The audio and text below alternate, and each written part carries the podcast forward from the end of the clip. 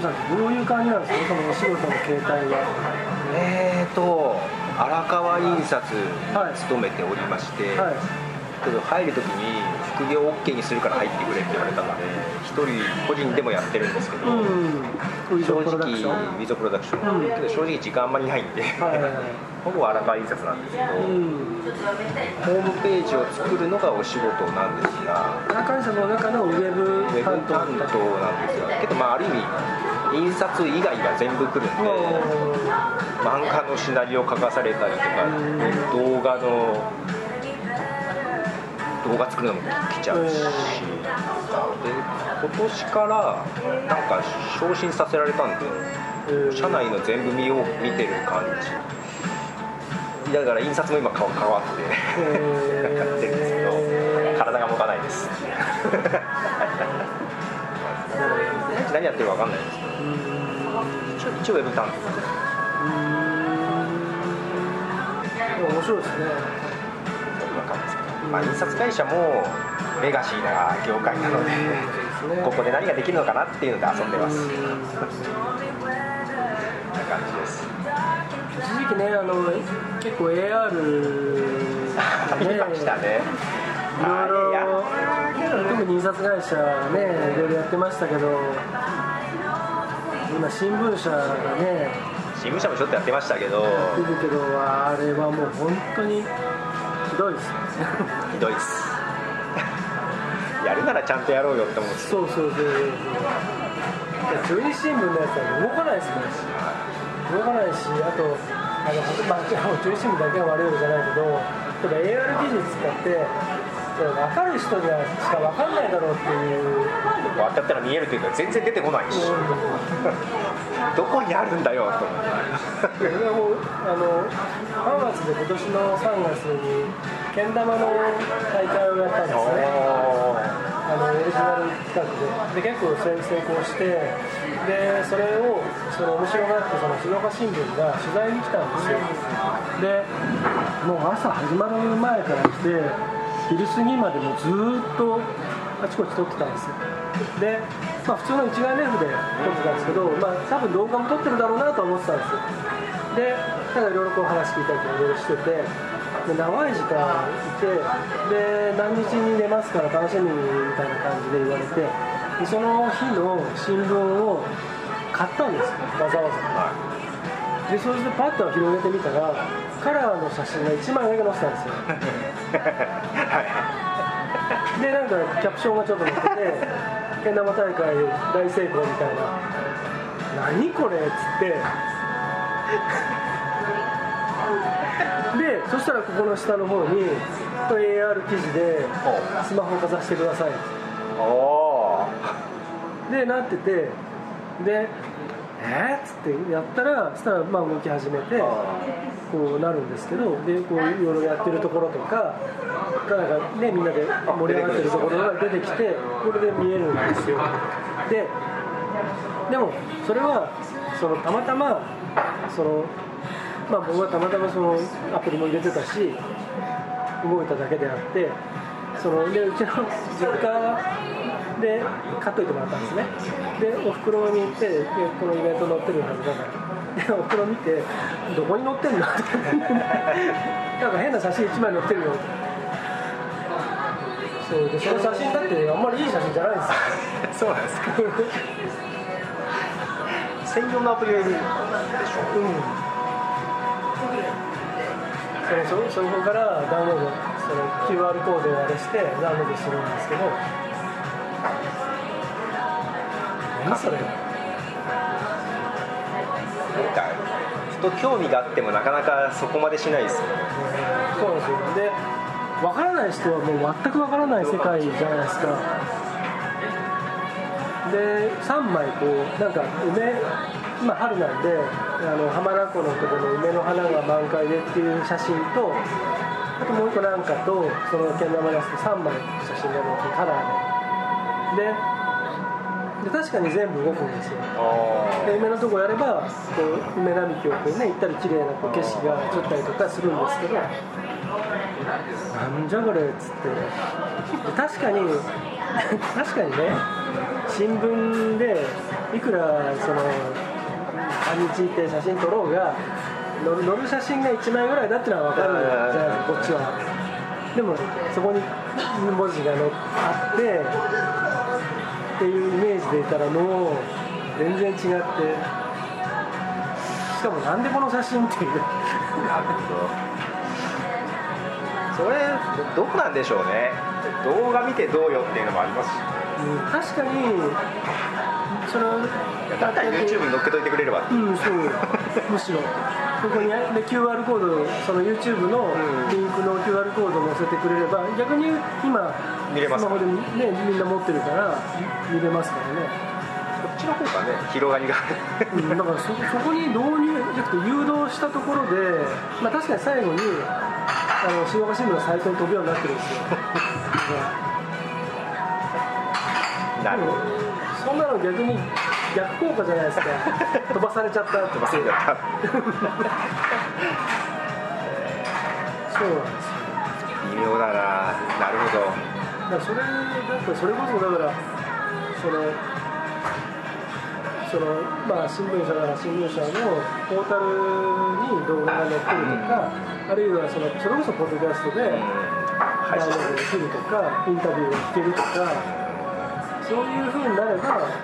そこにわざわざねその QR コードのためだけでも買ってもいいやって。思いますよね、うん。その辺が。なんかね結局なんかやらなきゃいけなくてやってるから。あそんな感じありますよね、はい、仕方なく。はい。こうこういうのもやらないとみたいな。デジタルコンテンツ部が言ってるからみたいな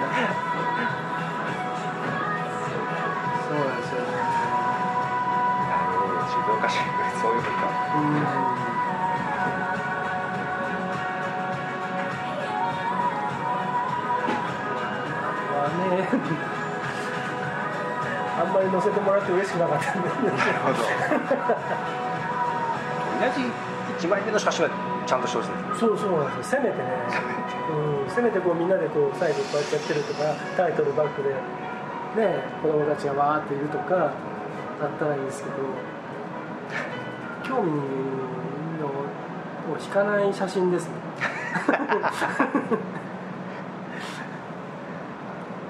これジャケットさえよけばもっと売れるのにみたいな CD みたいな。ジ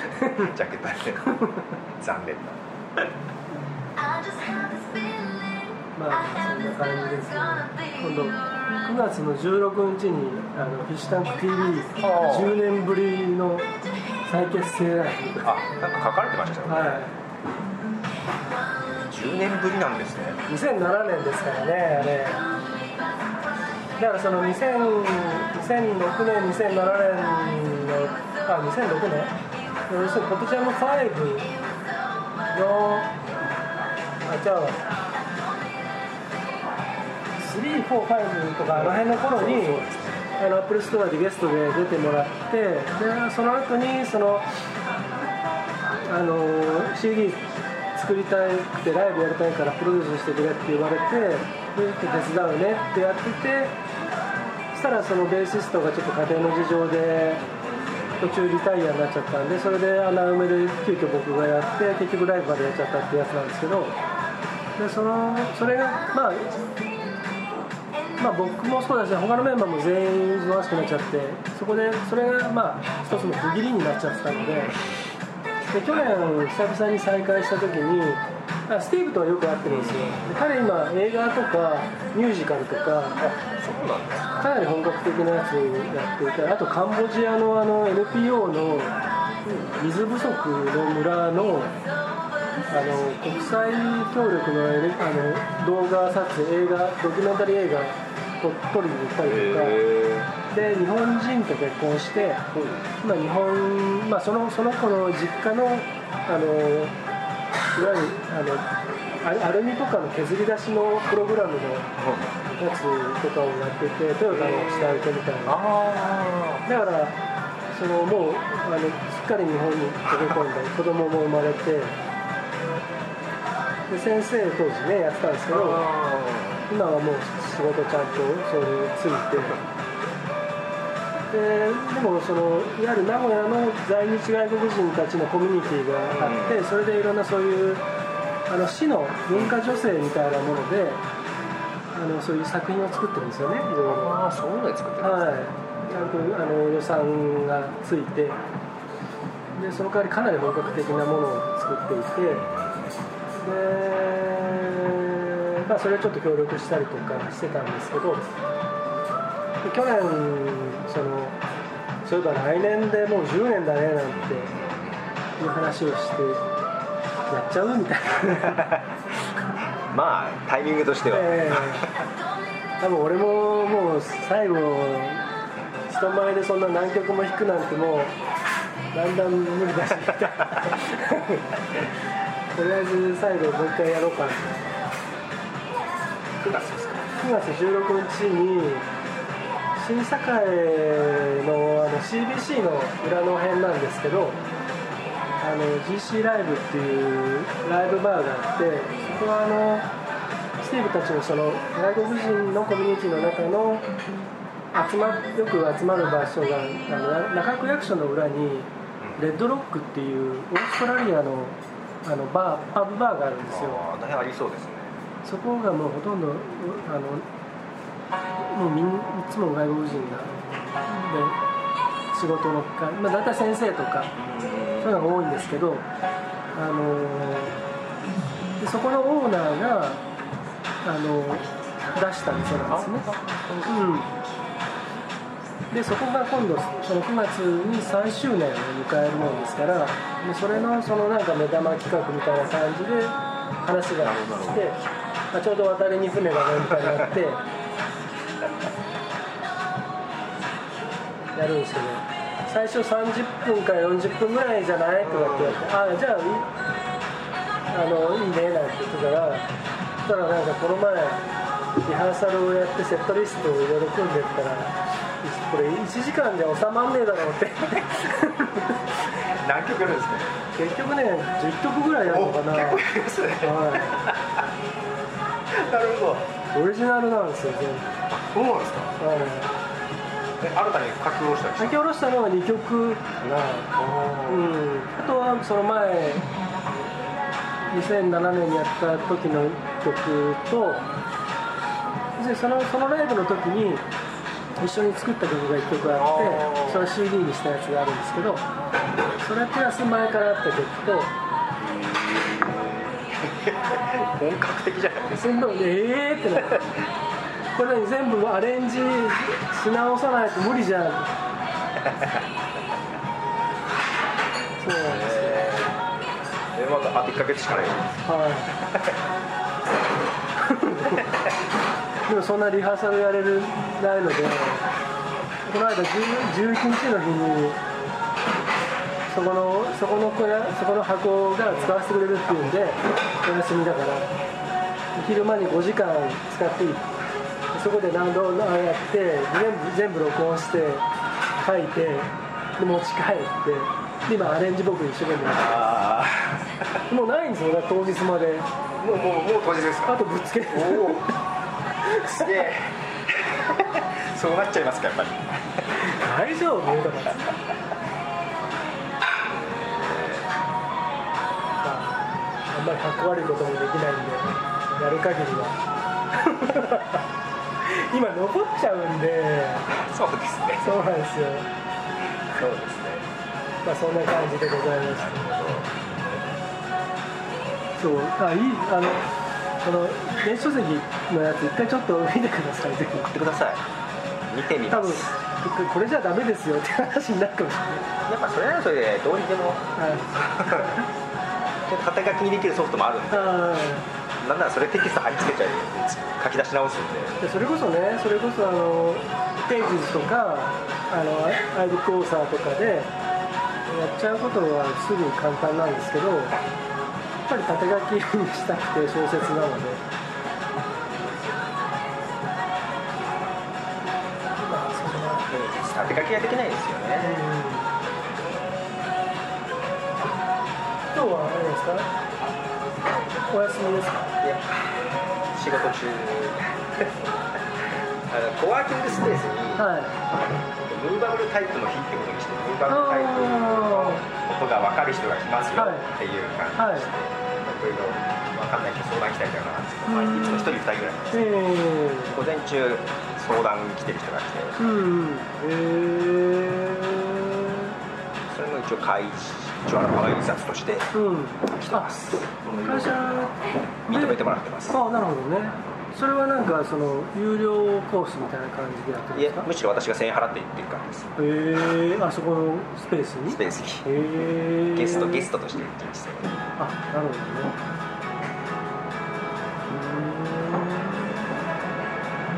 そうなんです。よくわかんないことをしてます。僕今実は今年の